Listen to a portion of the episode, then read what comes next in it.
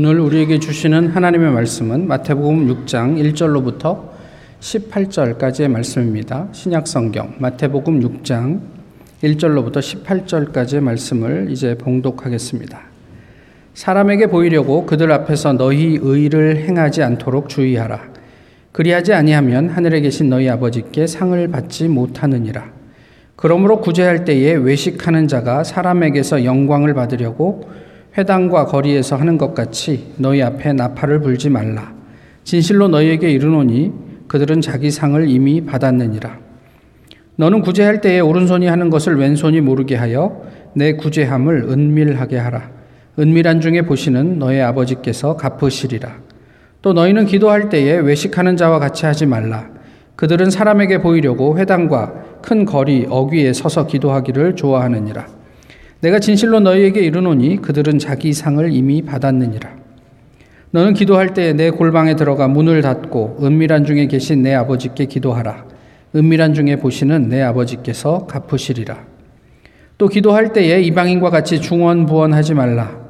그들은 말을 많이 하여야 들으실 줄 생각하느니라. 그러므로 그들을 본받지 말라. 구하기 전에 너희에게 있어야 할 것을 하나님 너희 아버지께서 아시느니라.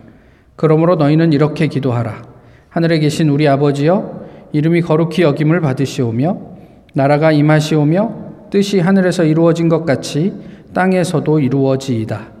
오늘 우리에게 일용할 양식을 주시옵고, 우리가 우리에게 죄 지은 자를 사하여 준 것 같이 우리 죄를 사하여 주시옵고, 우리를 시험에 들게 하지 마시옵고, 다만 악에서 구하시옵소서. 나라와 권세와 영광이 아버지께 영원히 있사옵나이다. 아멘. 너희가 사람의 잘못을 용서하면 너희 하늘 아버지께서도 너희 잘못을 용서하시려니와 너희가 사람의 잘못을 용서하지 아니하면 너희 아버지께서도 너희 잘못을 용서하지 아니하시리라. 금식할 때에 너희는 외식하는 자들과 같이 슬픈 기색을 보이지 말라. 그들은 금식하는 것을 사람에게 보이려고 얼굴을 흉하게 하느니라. 내가 진실로 너희에게 이르노니 그들은 자기 상을 이미 받았느니라. 너는 금식할 때 머리에 기름을 바르고 얼굴을 씻으라. 이는 금식하는 자로 사람에게 보이지 않고 오직 은밀한 중에 계신 내 아버지께 보이게 하려 함이라. 은밀한 중에 보시는 내 아버지께서 갚으시리라. 아멘.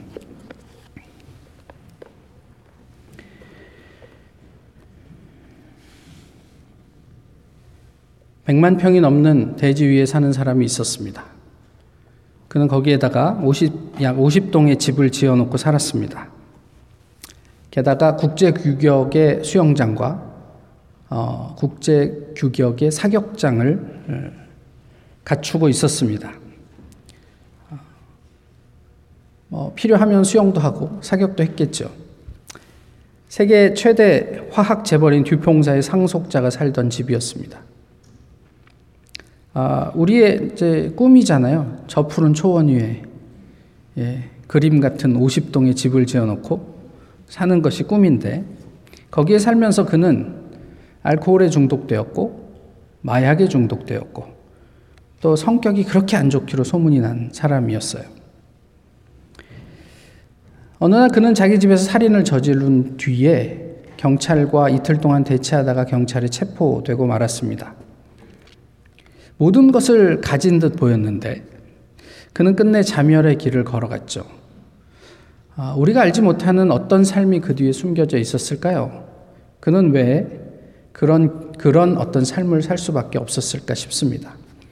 이게 비단 다른 나라의 이야기이기만 한 것은 아닙니다. 우리가 잘 알고 있듯이 뭐 삼성가나 현대가의 어떤 후계자들 또 자녀들이 어, 심심치 않게 들려오는 이야기가 어, 어떻게 아, 스스로 목숨을 끊었네 어쩌네 이런 이야기들을 저희가 듣게 되죠. 이 또한 저희에게는 참 궁금합니다. 그런 정도의 부가 있었다면 도대체 무슨 걱정이 있을까 싶긴 한데 그런데 그들은 왜 예, 그런 비극적인 삶을 선택하게 됐을까요? 우리는 어떻습니까? 우리가 살아가는 삶의 근거, 특별히 시큐리티의 근거가 무엇입니까? 우리는 무엇을 가지고 있으면 안전하다고 생각하고 어떤 것이 있으면 우리는 어, 괜찮을 것 같다는 생각을 하고 살고 있습니까? 어떤 어, 신학자가 이런 글을 썼습니다. 우리들의 안전의 기초는 무엇일까요?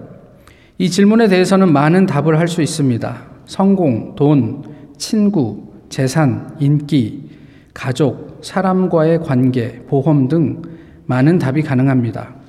바로 이러한 것들이 우리 안전의 기초가 된다고 항상 의식하며 사는 것은 아니겠지만 우리의 행동이나 느낌은 또 다릅니다. 우리가 돈이나 친구 또는 인기를 잃어버리기 시작하면 우리들이 하는 걱정을 통해 우리의 안전에 대한 인식이 이러한 것들이 얼마나 깊이 뿌리 내리고 있는지를 알게 됩니다. 예전에 뭐 진짜 10년도 더 된 일이지만 한국에서 제가 종교 비자를 apply 했다가 거절됐을 때, 뭐, 비자 받으러 가기 전에는 뭐, 안 되면 하나님의 뜻으로 알고 한국 가서 살면 되지. 이렇게 이야기했지만 정작 거절되고 나니까 눈앞이 캄캄하더라고요. 이제 미국의 삶을 어떻게 정리해야 되지? 나 혼자 가서 정리해야 될 텐데 귀찮고 지겹고 뭐 이런 생각들 때문에 아, 고, 고민이 많았던 기억들이 있습니다. 비자가 뭐라고요? 그뭐 미국 비자 못 받으면 한국에서 살면 되고 한국에서 뭐 가족들도 다 있고 뭐 제가 사는데 아무 지장이 없을 텐데요. 그 비자가 무엇이라고 어, 그렇게 이렇게 암담하고 눈앞이 캄캄했을까 싶습니다. 당신은 암입니다. 어떨 것 같으세요? 예, 우리는 의사의 그 선언에 어떤 반응을 보이게 될까요? 오늘 본문은요, 당대 종교인들의 상당한 반감을 살 만한 예수님의 도전을 담고 있습니다. 그냥 저희가 읽었던 내용들은 구제나 기도와 또 금식에 관한 이야기입니다. 유대인들의 실천은 하나님보다는 사람을 목적으로 하고 있었다. 이것이 예수님의 말씀이에요. 물론 그 당시의 유대인들이 대단히 뭐 악의적이거나 뭐 질 나쁜 종교인이라고 생각하지 않습니다. 또 뭐 의도적인 실천을 뭐 하고 있었다. 뭐 이렇게도 보여지진 않아요. 늘 그들은 그렇게 살아왔기 때문에요. 하지만 우리의 아, 숨은 숨은 의도, 그다 그때 당시 유대인들의 숨은 의도 또는 사람의 욕구나 어떤 허세 그것이 예수님의 눈에 딱 걸렸던 거죠. 이러한 유대인들의 실천을 예수님은 한마디로 외식이라고 말씀하셨어요. 사실 세상에서 뭐 비판받을 수 없는 가장 경건하고 최고의 어떤 종교적인 자리에 있는 사람들을 향해서 이 외식하는 사람들아 라고 이야기하는 게 여간 부담스러운 일이 아니었음에도 불구하고 예수님은 그들의 삶과 신앙에 대해서 외식이라고 말씀을 하셨던 거예요. 제가 어렸을 때, 뭐 대학 시절까지도 좀 그랬던 것 같은데 많이 들었던 말이 요즘은 자기 PR의 시대다.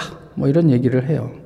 PR이 이 public relations라는 말인데, 아, 뭐, 그, 그런 얘기를 많이 들었어요. 그래서 우리 스스로를 잘, 사람들에게 이렇게 예, 잘 홍보하고 그래야 된다. 뭐 이런 얘기였는데, 지금은 어떻습니까? 지금은 따로 그런 일들을 할 필요가 없죠. 그냥 우리 손에 쥐어진 전화기를 통해서 우리가 SNS를 통해 우리를 얼마든지 드러낼 수 있는 시대입니다. 이것도 일종의 PR이 아닐까 싶은 생각이 들어요. PR을 우리말로 번역하자면 뭐 홍보 정도 될 텐데요. 이건 광고와는 좀 구별이 되는 용어이더라고요.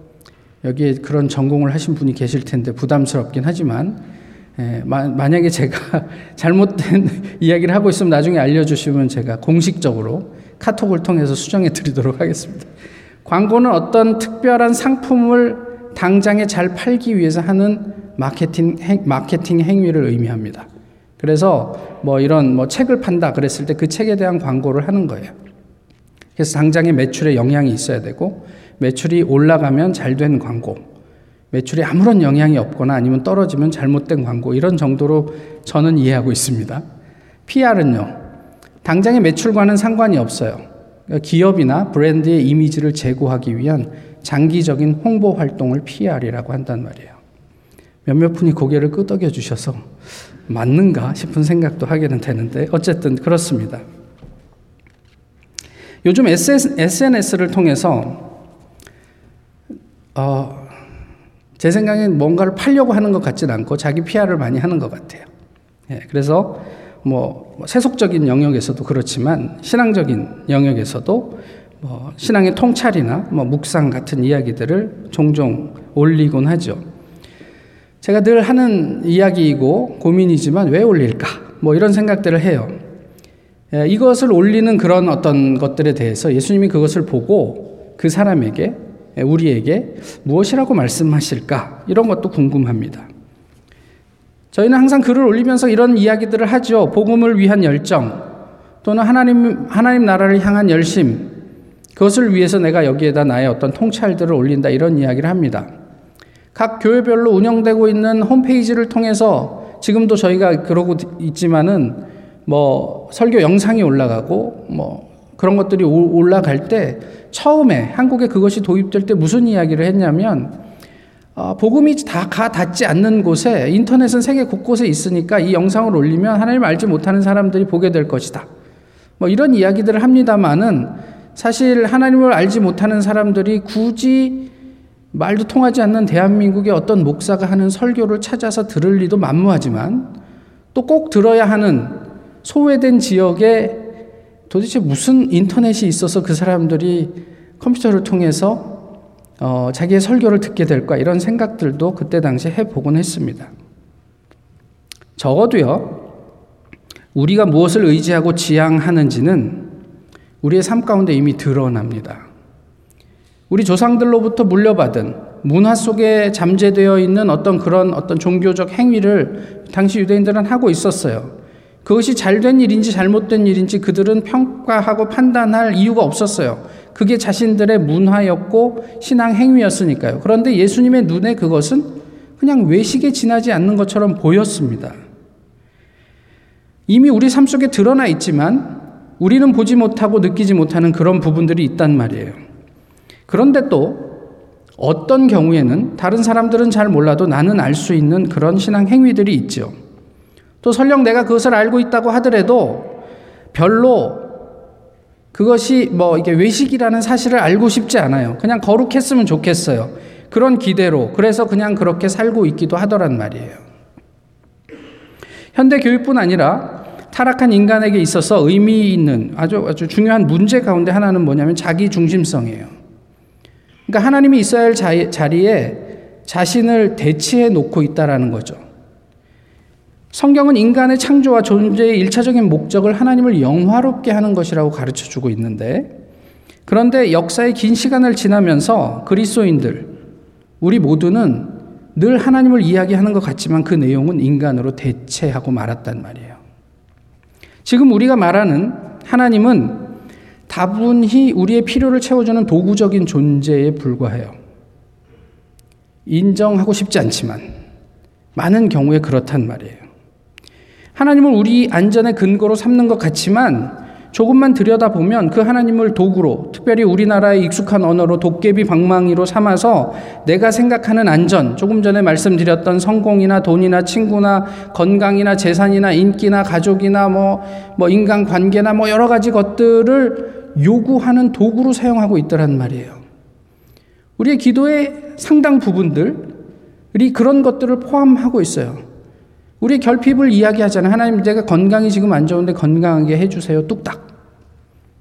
내가 지금 배가 고픕니다. 밥이 필요합니다. 밥 주세요. 뚝딱. 돈이 없습니다. 돈 주세요. 뚝딱. 이런 많은 일들을 하나님과의 관계 속에서 우리가 하고 있더라는 거예요.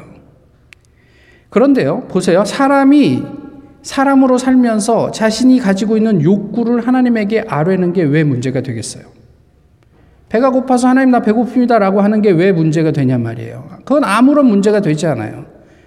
하나님 우리 아이들이 건강이 좋지 않은데 이 아이들이 건강하게 자랐으면 좋겠습니다. 문제될 거 없어요. 하나도 문제되지 않아요. 무엇이 문제냐면 그것을 하나님을 도구로 삼아서 이루려고 하는 하나님을 왜곡시키는 것 자체가 문제가 되더란 말이에요. 우리는 얼마든지 자유로울 수 있어요. 바울이 얘기했던 것처럼 내가 건강하든 연약하든 부하든 가난하든 비참하든 존귀하든 나는 하나님 안에서 일체의 비결을 배웠고 그래서 자유롭게 살 수 있다라는 고백을 할 수 있음에도 불구하고 우리는 그 하나님을 내 개인의 도구로 삼아 하나님, 내가 하나님 얼마나 사랑하는데 이 정도는 나에게 해주셔야지. 금 나와라 뚝딱 한다면 문제가 된단 말이에요. 아나니아와 삽비라가 그랬습니다. 바나바가 자시, 자기의 모든 재산을 팔아서 교회에 드렸어요. 그리고 그 재산은 주변에 있는 어, 가난하고 힘든 사람들을 위해서 쓰여지게 됐고 사람들은 바나바의 그의 행위를 굉장히 칭찬했어요. 그것을 보니까 좋았거든요. 그것을 보고 좋게 느낄 만큼 아나니아와 삽비라도 괜찮은 신앙인이었습니다. 그래서 우리도 그렇게 하자. 부부가 이런 것들을 같이 합의하는 게 얼마나 어렵습니까? 근데 이 두 부부는 그것을 합의를 할 만큼 괜찮은 신앙인이었어요. 그리고 말로만 그랬을 수 있는데 실제로 그들은 재산을 다 팔았어요. 그때부터 문제가 되더라고요. 어, 내가 생각했던 것보다 재산이 많네. 손에 막상 어떤 가치를 들고 보니 이것을 다 교회에다 내는 게 한편으로는 부담되고 두려웠을 수도 있고요. 다른 한편으로는 좀 아깝다는 생각이 들었을 수도 있어요. 그래서 손에 들어보니 뭐 한 100만 불쯤 됐는데, 아, 우리가 그러면 한 50만 불 내도 엄청난 돈 아니야? 이 50만 불을 내고 우리 전 재산을 팔았다고 해도 뭐 누가 알겠어? 그 마음이 문제였단 말이에요. 절반 내고 우리가 판 돈의 절반을 교회에다 냅니다. 라고 얘기하면 충분한 일이었어요. 그런데 그 절반을 내놓고 뭐라고 그랬다고요? 이게 우리의 전 재산이다. 라고 얘기했다고요. 이 위선이 히포크리시잖아요. 그렇게 연기했어요. 실제로는 절반만 내놓고 마치 전부를 낸 것처럼 연극을 했단 말이에요. 그게 문제였어요. 사도행전은 그것을 문제 삼고 있습니다. 하나님을 말하는데 그 중심에는 내가 있었어요. 그리고 우리는 그런 나를 드러나기 위해서 나팔을 불어요. 나는 다 냈다. 나는 이만큼 좋은 크리스찬이다. 오늘 본문은요, 그 나팔 대신 은밀함을 이야기하고 있어요. 그 은밀함이라는 뜻은요, 봉인이라는 의미를 가지고 있어요. 우리가 하는 구제나 기도나 금식 등 우리 신앙의 실천을 사람에게는 봉인하라는 의미이겠죠. 심지어 나에게조차도 봉인하라고 말씀하고 있어요. 네 오른손이 하는 일을 왼손이 모르게 하라. 가능하지도 않은 일인데 그렇게까지 철저하게 봉인하라는 의미를 담고 있단 말이에요. 그렇지만 솔직한 우리의 욕구는 나팔을 불고 싶은 거예요. 어, 구제를 한번 생각해 보죠. 한마디로 하면 착한 일을 한 거예요. 좋은 일을, 선행을 한 거예요. 나팔 불 만하죠. 자랑거리예요. 누구라도 자랑하고 싶을 거란 말이에요. 기도는 어떻습니까? 깊은 묵상과 내가 뭐 기도하는 중에 어떤 insight를 받았어요. 우리가 QT할 때만 해도 내가 그런 어떤 insight가 있으면 마음속 깊은 깨달음이 있으면 누구라도 붙잡고 나누고 싶은 게 인지상정 아니에요? 그게 왜 문제가 되냐는 말이죠. 40일 동안 말 안 하고 기도해 보셨어요? 저는 해봤어요. 이 나팔을 불어서 이제 끝났습니다. 받을 상을 다 받고 말았습니다, 저는. 네? 남들이 해보지 않은 경험을 내가 해봤다는 게 사람들 앞에서 얼마나 자랑하고 싶은 이야기들이에요. 금식은 어때요? 40일 금식 해보셨습니까? 저는 안 해봤어요. 예, 대학 때 3일 금식 한번 해봐야지. 그러고 했는데 하루 하니까 죽을 것 같더라고요. 그래서 이렇게 죽으면 개 죽음이야. 그러고 그 다음날 바로 밥을 먹었습니다. 40일 금식. 아무나 하는 경험 아니잖아요. 그, 경, 그, 그 시간 동안 경험했던 하나님을 얼마나 나누고 싶어요. 어떻게 참아요, 그거를. 가능할까 싶은 거예요. 봉인하라. 이게 가능할까 싶어요. 말씀드렸던 것처럼 일단 이것에 대해서 우리가 입을 여는 즉시 우리가 더 받을 것은 없다고 성경은 얘기하고 있습니다. 예. 예전에 또 한번 말씀드렸지만 여기 있던 커플이 결혼해서 중국에 선교사로 나갔던 일이 있어요. 그 중에 이제 와이프는 어, 힘들게 의대에 들어와서 1년 마치고 그 의대를 포기하고 중국 선교사로 나갔습니다. 그건 개인적인 결단이고 그 개인적인 일이니까 우리가 그것에 대해서 뭐 개인적으로 뭐좀 아, 좀 아쉽다. 어, 그 의대 마치고 갔으면 더 좋았을 텐데 이렇게 얘기할 수는 있지만 그 뭐라고 이야기할 수 없어요. 그리고 그분들이 나가기 전에 그런 이야기들을 여러 번 이야기, 간증을 했습니다. 제가 한 세 번, 네 번 간증했을 때 앞으로는 더 이상 네가 의대를 포기하고 중국을 갔네 만에 그런 얘기는 하지 않았으면 좋겠다. 이렇게 얘기를 했어요. 그게 계속 확대되면요. 자기 자랑이 되거든. 그러니까 그게 팩트는 맞는데요. 거기까지만 하자. 그런 이야기를 했습니다. 근데 얘기를 들어보니까 지금도 부부싸움 할 때 그 얘기를 한대요. 내가 너보다 공부 더 많이 했어. 뭐 이런 얘기 하면서 남편을 제압하기 위한 용도로 쓴다고 얘기를 하더라고요.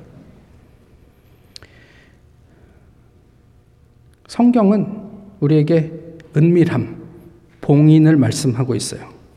그러면 어떻게 된다고요? 은밀한 중에 보시는 하나님께서 갚으실 것이다. 그래서 궁금해요. 이 갚다는 얘기가 보상한다, reward 한다는 얘기인데 도대체 하나님은 무엇을 어떻게 갚으실 것인가 이런 게 궁금하단 말이에요. 여기서 하나님의 요구를 좀 보자고요. 하나님께서 하지 말라는 얘기들이 몇 개 있는데 그 중에 몇 개가 뭐냐면 아까 말씀드렸던 연극하지 말라는 거예요. 그러니까 목사 임내하면서 내가 그래도 뭐 그 신앙의 깊은 도를 깨달았지 이런 연극하지 말란 말이에요. 저도 여러분들이랑 똑같은 사람이고 매일 고민하고 갈등하고 예. 지옥만 면했으면 좋겠고 뭐 이런 생각하면서 사는 사람이란 말이에요. 근데 마치 내가 무슨 뭐 모든 경륜을 다 깨달은 양, 뭐 이러면서 뭐 기도합시다. 믿음이 없어서 뭐 이런 이야기 하지 말자는 거죠. 하나님의 말씀이에요. 사람에게 주목받으려고 하지 말고 명예로워지려고 하지 말고 나팔도 불지 말고 빛나게 스스로를 빛나게 하려고 하지 말라. 이게 하나님의 요구예요. 그러면서 본문은 이런 것을 주의하라고 말씀하고 있어요. 사람들 앞에서 나팔을 불지 않도록 주의하라. 사람들 앞에서 스스로 명예로워지려고 하는 명예로워지려고 하지 말라. 그런 것들을 주의하라. 근데 이 주의하라는 말은 고수하라는 뜻이거든요. 좀 풀어서 이야기를 하면 사람들에게 보이고 싶은 욕구를 봉인하는 것이 쉽지는 않겠지만 그래도 고집스럽게 그것을 좀 고수해 줬으면 좋겠다. 이 하나님의 마음이 오늘 본문에 담겨 있는 거예요. 구제하지 않는 듯이 구제하고 기도하지 않는 듯이 기도하고 금식하지 않는 듯이 금식하는 것. 그러면 어떻게 될까? 이사에도 구제 그 금식에 대한 이야기들이 나와 있는데 58장에 보시면 내가 기뻐하는 금식은 흉악의 결박을 풀어주며 멍에의 줄을 끌어주며 압제당하는 자를 자유하게 하며 모든 멍에를 꺾는 것이 아니겠느냐 또 줄인 자에게 내 양식을 나누어 주며 유리하는 빈민을 집에 들이며 헐벗은 자를 보면 입히며 내 골육 을 피하여 스스로 숨지 아니하는 것이 아니겠느냐.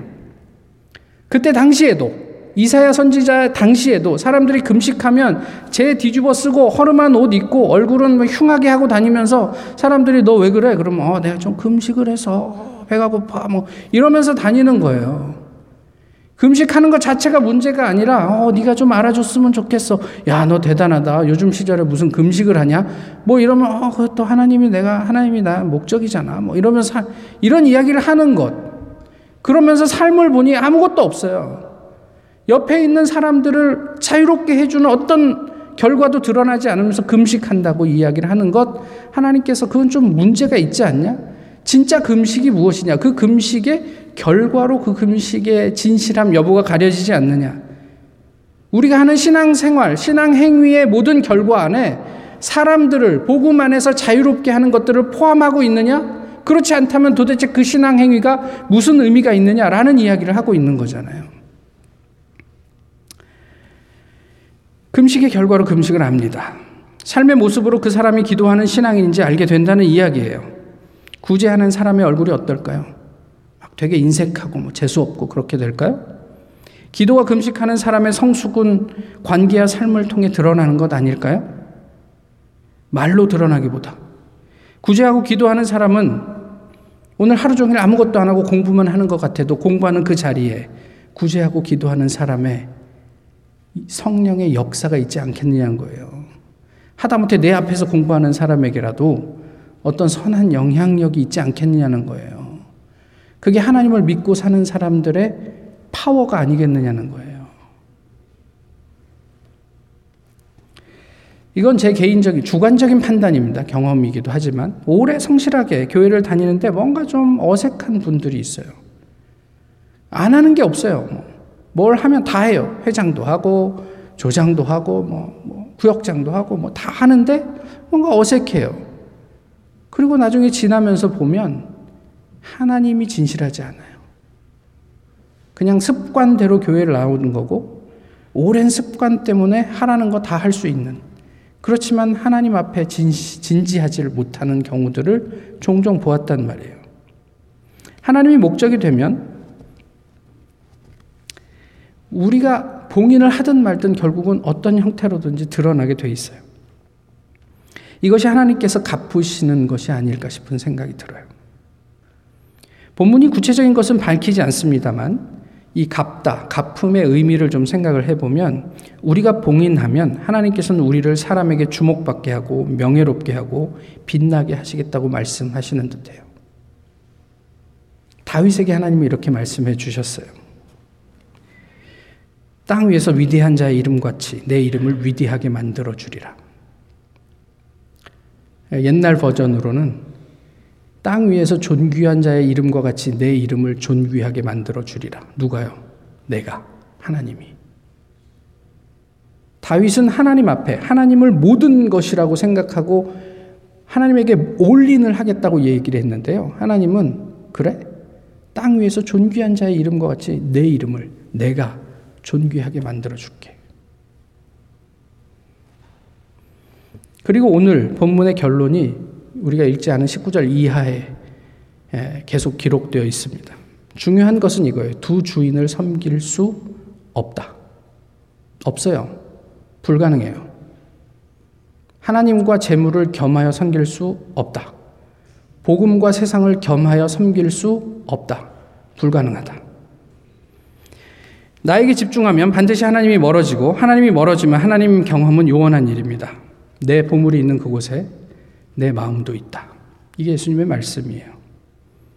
우리는 구제든 기도든 금식이든 그것이 무엇이든 우리의 신앙 생활을 통해 두 가지를 확인해야 합니다. 첫 번째는 내가 누구인가 하는 거예요. 내가 누구인가? 아, 저는 신상원입니다. 야곱입니다. 이런 말이 아니에요. 무엇을 확인하셔야 되냐면 내가 하나님이 아님을 확인하셔야 돼요. 사람들 앞에 서서 유려한 언변으로 기도하고 설교하고 그래서 마치 이 사람이 하나님의 대리인이 아닌가 신적 권위를 가지지 않았나 아니요 그게 아님을 확인하셔야 한다고 얘기를 하는 거예요. 우리는 그저 하나님의 피조물일 뿐이에요. 모두가 동일한 인간일 뿐이에요. 사도들의 엄청난 사역 가운데 사람들이 끊임없이 사도들을 향해서 네가 신이지 아니면 어떻게 이런 일을 하겠느냐라고 할 때 사도들은 이렇게 사람들에게 얘기했다고 성경은 기록하잖아요. 우리는 너희와 성정이 같은 사람이로되 왜 이것이 우리에게서 비롯된 것이냐? 우리를 집중하느냐? 무슨 이야기예요? 내가 아니라 이 일을 가능하게 하신 우리를 사용하신 하나님에게 집중해 달라고 이야기하는 거잖아요.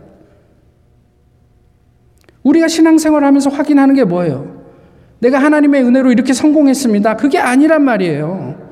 그저 우리는 하나님이 필요한 하나님의 피조물일 뿐입니다. 당신의 자녀일 뿐입니다. 이거란 말이에요. 내가 하나님이 아니면 우리는 누구에게서라도 신앙인인 양 연극하며 사람에게 드러나 내가 명예로워지고 영광스러워질 하등의 이유가 없다고요. 하나님만 영광스러우면 된다. 다른 하나는 나는 어디에 있는가 하는 거예요. 우리는 어디에 있습니까? 시장에 있습니까? 회당에 있습니까? 아니면 골방에 있습니까? 사람 앞에 서 있습니까? 하나님 앞에 서 있습니까? 아담과 함께 있습니까? 아니면 예수 그리스도와 함께 있습니까? 끊임없이 우리의 위치를 확인하시는 것이 좋죠. 그게 중요해요. 예수님께서도 말씀하셨듯이 골방에 들어가 문을 걸어 잠그고 은밀한 중에 너를 보고 계시는 하나님을 만나라. 이게 하나님의 말씀이에요. 제가 이 자리에서 설교해서 사람들이 어, 설교 좋았어. 이건 하나도 중요한 문제가 아니에요. 제가 일주일을 살면서 이 말씀과 더불어 골방에서 문을 닫고 하나님을 어떻게 만났는지가 훨씬 더 중요한 문제예요. 우리가 이 자리에서 예배를 드리네 마네 이런 것보다 우리가 일상을 살아가면서 우리의 골방에 들어가 문을 걸어 잠그고 은밀한 중에 우리를 보고 계시는 하나님을 어떻게 경험하고 있는가 이게 중요한 문제란 말이에요. 많은 말이 필요치 않습니다. 그냥 우리는 침묵하고 봉인하고 그 하나님을 만나면 그것으로 충분합니다. 나머지는 하나님이 하신다. 이게 오늘 본문의 이야기예요. 신앙생활을 통해 이런 것들이 확인되지 않으면 우리도 예수님으로부터 외식하는 자라는 비판을 비난을 면하기 어려울 거란 말이죠. 어, 언론기관에서 국장까지 하시면서 잘 나가시던 분이 갑자기 사직서를 쓰고 외국으로 이민을 떠났습니다. 남들이 다 부러워하는 명예와 상당한 부, 부가 보장되는 그 직장을 하루아침에 버리고 이민길에 오른다는 것, 주변 사람들에게 되게 의아한 일이었고, 많은 질문들이 그 사람들에게 있었죠. 그분이 이렇게 이야기를 했어요. 저는 학교를 졸업하고 이 언론기관에 입사하여 제 상사가 정해주는 목표를 향해 밤이고 낮이고 뛰었습니다. 그 결과 명예도 얻고 돈도 모았습니다. 그러나 나이 50이 지난 지금 내 인생이 도, 도대체 어디에 있는가? 라는 질문 앞에 할 말이 없더군요. 그래서 제 인생을 되찾기 위해 사직서를 제출했습니다. 저는 이제 새로운 세계를 향해 나아갈 것입니다. 우리는 지금 어떤 세계를 여행하고 있습니까? 하나님께서 말씀하신 그 은밀한 피 아래 그 짜릿함과 풍성함을 우리는 경험하게 될까요? 침묵과 은밀함을 우리 각자의 골방에 들어가 연습해 보시면 어떨까요? 그 침묵과 은밀함을 훈련해 보시면 어떨까요? 하나님께서 말씀하신 대로 그 봉인을 훈련해 보십시오. 하나님은 우리의 필요를 아십니다. 한두 가지 필요를 아시는 게 아니라 모조리 아십니다. 그 하나님이 우리에게 말씀하십니다. 은밀한 중에 보고 있는 나를 기억하라. 기도하겠습니다. 귀하신 주님, 오늘도 주님 앞에 예배하게 하심을 감사합니다.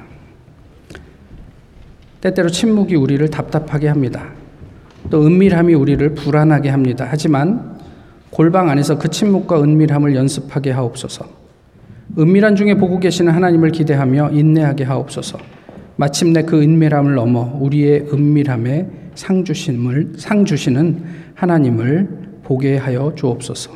예수 그리스도의 이름으로 기도하옵나이다. 아멘. 찬송가 322장 함께 부르시겠습니다.